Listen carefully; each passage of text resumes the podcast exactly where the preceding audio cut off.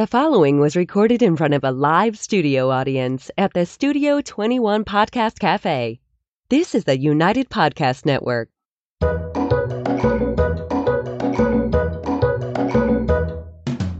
Welcome to the Quirky Dog Podcast, inspired by some of the quirkiest dogs you can ever imagine and the owners who love them. This podcast is brought to you by the quirky couple themselves, Scott and Jess Williams. Their aim is to educate and entertain. Here's Scott and Jess. Welcome to the Quirky Dog Podcast, guys. Uh, we're going to begin here by wishing you a happy National Dog Day. It just happens to be National Dog Day, and we're going to start with the quirky tip of the day. Hey, before I get into the tip, I got to explain this pig. Jess and I were at the vet the other day, bringing one of our many dogs in, and they had a whole wall full of toys and all kinds of dog crap, and they had these pigs lined up on the wall. And I'm looking at this pig, and I'm like, what the hell is a pig doing in the vet? So I take it off the shelf and start messing with it, and I think this is the most inappropriate dog toy I could think of. So I had to buy it right away. And uh, we have it here for the podcast. We also have a godson on the other side of the country. I got him a pig too. So we FaceTime each other with the pigs on Sundays. And uh, that being said, I'll get into this tip. What are you going to tell us? Um, so, a lot of people have trouble with their dogs being messy in the crate if they leave water for their dogs. And we have a quick and easy solution for you for that issue here today.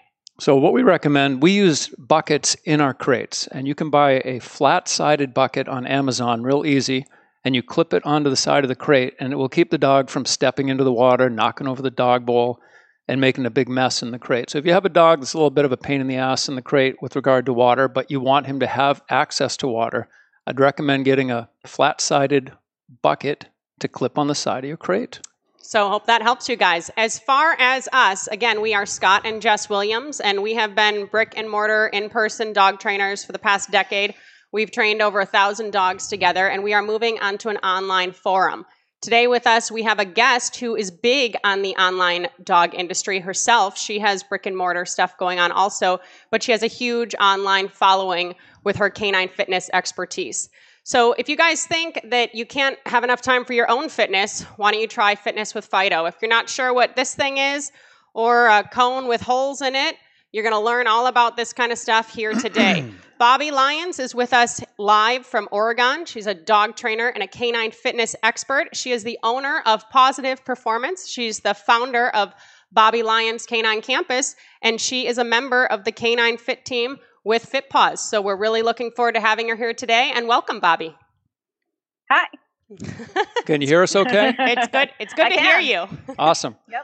So, Bobbie, we're thrilled to have you on the show. And uh, the first question we wanted to ask is, and I was interested, how'd you get involved in this industry? Were you a dog trainer before you got involved in the fitness stuff, or how did this all come to be?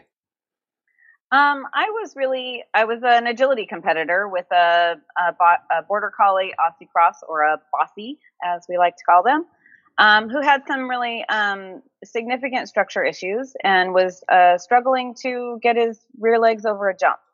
And so it kind of sent me down this path to try to find a way for him to do agility and not be injured.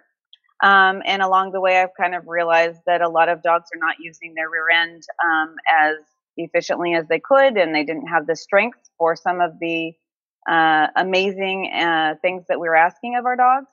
And so um, I picked up every book and every publication I could find on how to do fitness with dogs. And then um, I've kind of advanced along the way and shadowed many veterinarians and many orthopedic specialists, um, as well as um, I have a really good eye for movement. So it has really helped me design a lot of fitness exercises that are specific to the movements that are required of our dogs, whether they are pet dogs or chasing a ball or whether they are performance dogs. Sounds good. And when did you start um, with the business primarily? And then also, when did you start online? So, when did you transition and make it both face to face and online? So I officially started my business many, many years after I started training fitness because I was working a full time job um, that was non dog related. Um, so I kind of did it on the side for a while, and I officially started my business in 2007. Um, and I went online in 2012. And then, what are the benefits that you find? I know that you do seminars all over the world and you do some in person training there in Oregon, and then you do a lot of online stuff. What are the benefits that you find working online versus working in a class format or a seminar format? Well, I think I really view seminars and workshops as um, people getting a taste of the information. Um, they they get a taste for it. They um, want to learn more. It inspires them to want to learn more because there's only so much you can take in in a short period of time. Um, I love my online lessons and in person lessons because I get to work with the person one on one right there and I can help them correct position on an exercise or change exercises based on how the dog is doing them um, right there while the dog is doing it. Um, so doing the online lessons, um, much like we're doing here with Zoom, it has really helped me um, uh, broaden uh, my ability to to help uh, owners and their dogs um, because I work with people all over all over the world. So um, Asia, New Zealand, Australia, Canada, everywhere. So you just get a lot more specific, basically, online than you can in a seminar or workshop format. Yeah, I mean, when I teach my classes, um, everything is like a set curriculum and everybody does the same thing. But when I teach online lessons, I'm able to help them specifically with what their dog's need um, is and also with the handler and their mechanics. Because I think a lot of the issues with fitness, as far as people doing it or not doing it, has to do with how much time they have to do it. It has to do with their own abilities as a dog trainer um, to get the dog to do it. Um, I mean, there's one of these this is kind of like my my main thing that I say a lot is there's actually dog training involved in fitness. Um, people do actually have to um, train their dog to do what they're asking. Otherwise, they're just following a lure, which means that they're very front heavy. Sure. Um, and they're Yeah. not activating the muscles that we want. Yeah, completely. So these people that are getting involved in your programs, are they mostly dog sport people? Are they doing more rehab stuff or is it more front end trying to build their core strength for the jumps before they get injured? Or what, what do these clients look like that are getting involved with you online? So um, most of them are agility competitors, dock diving, fly ball, um, protection sports. Um, so most of them are sporting dogs. Um, I do have um, a few people that are just um, pet owners that take my online classes, but most of the pet people see me in person. Um, I don't do rehab, I do fitness. So Mhm. if the dog is broken, they have to go to rehab, and then they come to me after they're done with their rehab to further strengthen and go back to sport. Yeah, Um, that sounds good. I had, you know, I'm thinking about a dog I had about, I don't know, 12 years ago that had a jumping issue also. And, you know, I thought, well, it was a, he was a bad jumper. Maybe it was a training problem. But uh, in retrospect, what, what was it that he had in the He end? had uh, DM, degenerative myelopathy, yeah, he at had the end of his life. Yeah, and I think that that may have been inhibiting his jumping ability from the beginning. Mhm. You know, Yep. So um, Yep. you've been around for a while. How has this canine fitness industry involved since when you first got into it in 2007 to now? It seems like it's way more of a buzz topic and way more prevalent than it was even five years ago. yeah, 15 years ago when I started doing this, um, I started offering classes for free to local agility competitors because I didn't know if they would even do it, Yeah. and they all thought I was crazy. Yeah. Um, so yeah, so um, I think the big push really was um, FitPaws um, putting together the team of us that put the FitPaws Master Trainer program together, and then getting that program um, accredited through the University of Tennessee has really skyrocketed things.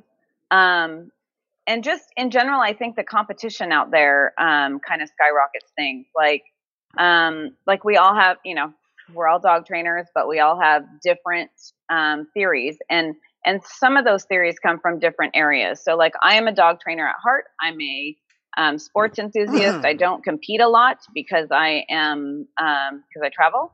Um, and then there are people offering fitness that are more from the rehab background that are that take things kind of from a different angle. Um, and I really feel that that having those two perspectives um, pushes people to want more. Yeah. Um, You so know- so I think competition is good. Um, and I don't agree with everything they do, and they don't agree with everything I do, and and that's okay. that's the dog world. Yep. Yeah, I mean, even fitness coaches, you put us all in a room, Yeah. and you can definitely tell which side of the fence uh, people are on. Um, and I don't, you know, of course, I I like my theory. I like my um, the program that I have put together, and I'm a very firm believer in it. Um, but um, but not everybody wants to train their dog, Sure. Yeah. Well, Um, and at the end of the day, the proof is in the and I pudding. do. Yeah. Um, I just um, was wondering, how'd you get involved with uh, Tennessee and that whole thing briefly? So um, I was one of when FitPaws started um, offering canine fitness equipment. Um, I was one of their first non-rehab clients, and so I had established a relationship with them. And the the president at the time um, was the person who kind of spearheaded um, the master trainer program, and so I was pulled in as one of the experts to offer intellectual knowledge for the program and help them put it all together. Um, and then um, that was in 2015. Um, That's pretty recent. and then it is pretty recent. Yeah, it hasn't been around for a super long time. Um, and then within the, so we started the program April of 2015 It was when we first taught the program. Um, and by that summer, it was accredited through the University of Tennessee, who has the online portion of our program. That's pretty cool. Um, and then yeah, so um, so I wasn't I wasn't really involved in that part of it. I was involved in making the lab. sure. Yeah, 100%. And when you mentioned FitPaws, that's what we meant when we brought these things. Uh, they sell a bunch of canine fitness equipment specifically for dogs, um, and Bobbie uses a lot of that within her courses too. So, Bobbie, you've had quite the career um, for canine fitness here. What are some of your career highlights? Like, what are hands down some of the best memories you've had, whether they be dog related or travel related or not? Not that your career is over, but highlights so far. Right. you know, um, hmm. Like I, I remember some very specific things. I love it when I have workshops where where I have a whole group of people that have like this gigantic aha moment, which because my philosophy is a little bit different, um, I believe I have that pretty often. So I'm I'm real thankful for that. I, I love to educate people. Um, so I don't know if there's any like specific thing. I love traveling. Um, so What's your favorite destination so far? Not to be picky choosy on your clientele, but what's the, your favorite place that the business has brought you so far? I'm gonna say New Zealand and Australia. That was one trip. Probably Um, a good pick. Only because I've wanted to go to Australia uh, forever since I was little. Um, but the biggest problem with my travel is I don't always get a lot of chances to actually see anywhere. yeah. I mean, I did get to see a little bit of stuff in New Zealand. I did get to see a little bit of stuff in Australia, and I got to go behind the scenes and see them uh, how they clicker train. Um, you know, their uh, you know a bear to open its mouth so it can have its teeth brushed, and you know, so those those are really great things. But um, one big highlight. Um, I don't know if I have one big one, but like I said, I think the the thing that moves me, that inspires me to keep going, is when those people have those aha moments at the workshops and during classes. Like, wow, you know, maybe I should teach this a different way so that my dog can use their body better. Um, you know, I love those types of things. Just like when we were in Canada and we were figuring out that our dogs probably shouldn't be perched on the very end of the bed, and that's probably not good for their ilio and their hip flexors. Exactly. so we have. Um, exactly. I was going to say, uh, well, I was, you made me think about this. la- Are there any language barrier issues so far when you're doing these international seminars, or is that not too big, big of an issue? The first one that I ever had to have every word translated was when I went to Mexico. That kind of And slows it things was- up. It slows things down, and they have to remind me all the time to stop talking because, um, just as you know, I talk kind of fast. Yeah.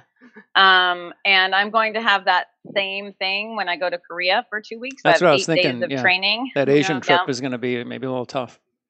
Yeah, I'm gonna, you know, I'm gonna. As what I always do is I try to jam as much into a presentation as I can, and Mhm. if we get to all of it, great. If we don't, then you know I can't do anything about that. But um, it will be different, um, Yeah, for sure. It should be fun. Um, yep. Um, so far, when I've gone to Germany, I've been to Germany and the Netherlands um, twice, and I haven't had any issues there. The biggest issue that I have with those We just lost her, I think, here. Can you hear us, Bobbie? I think she timed out there.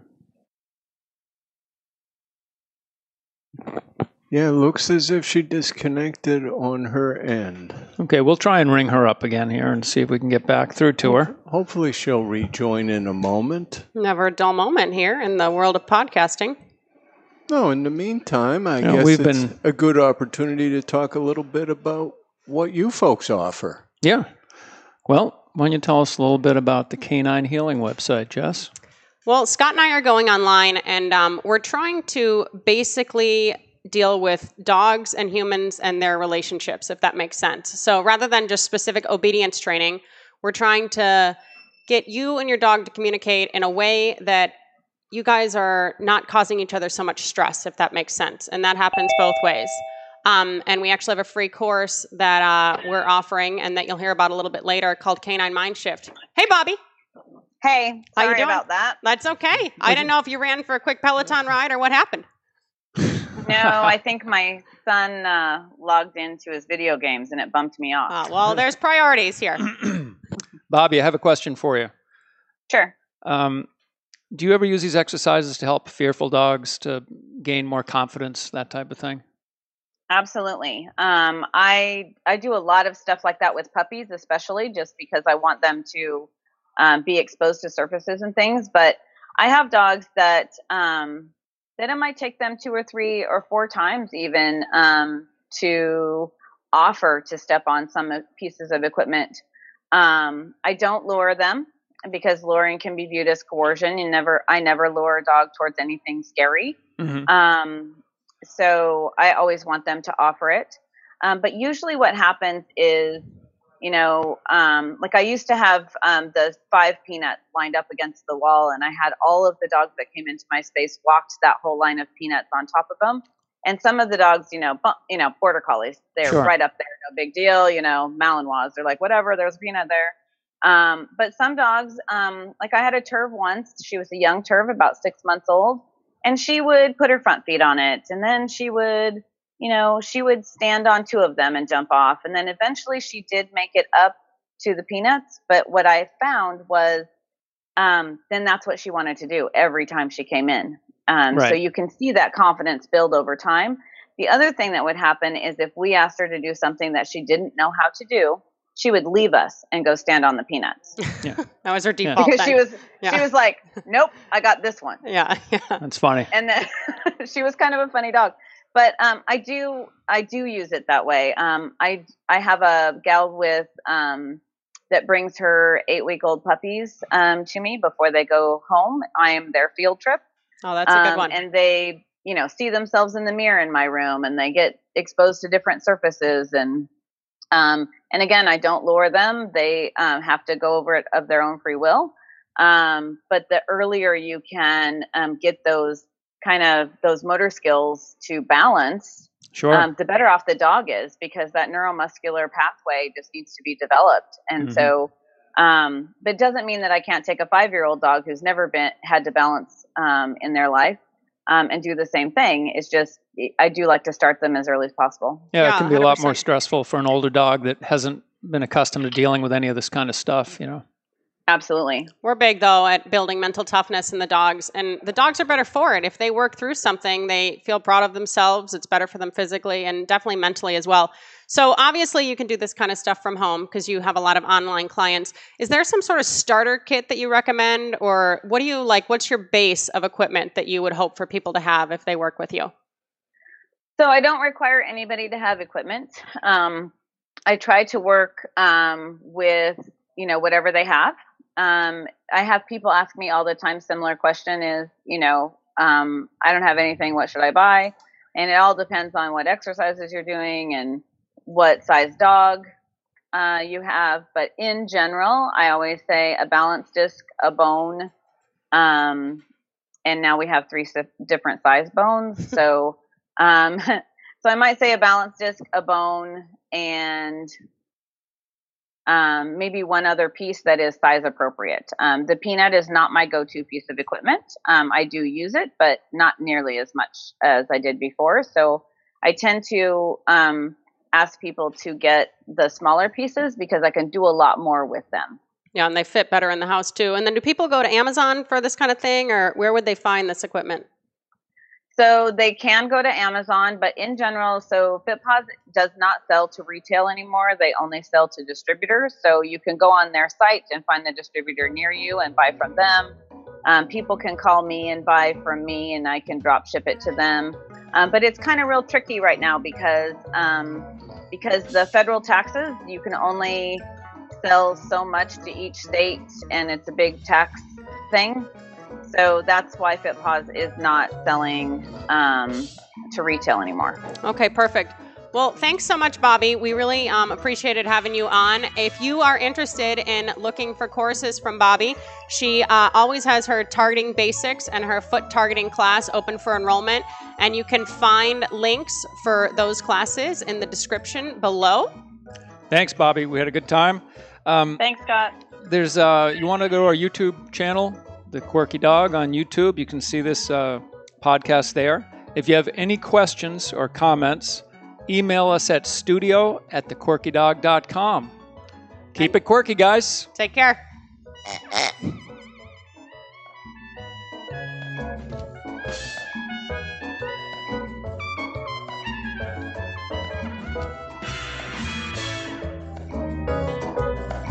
Does your dog lack self control? Are you looking for some answers? Would you like your dog to be calmer? Does your dog lack confidence? Canine Mindshift. Enroll in a free course today. Simply go The views and opinions expressed by the hosts, guests, or callers of this program do not necessarily reflect the opinions of the Studio 21 Podcast Cafe, the United Podcast Network, its partners, or affiliates.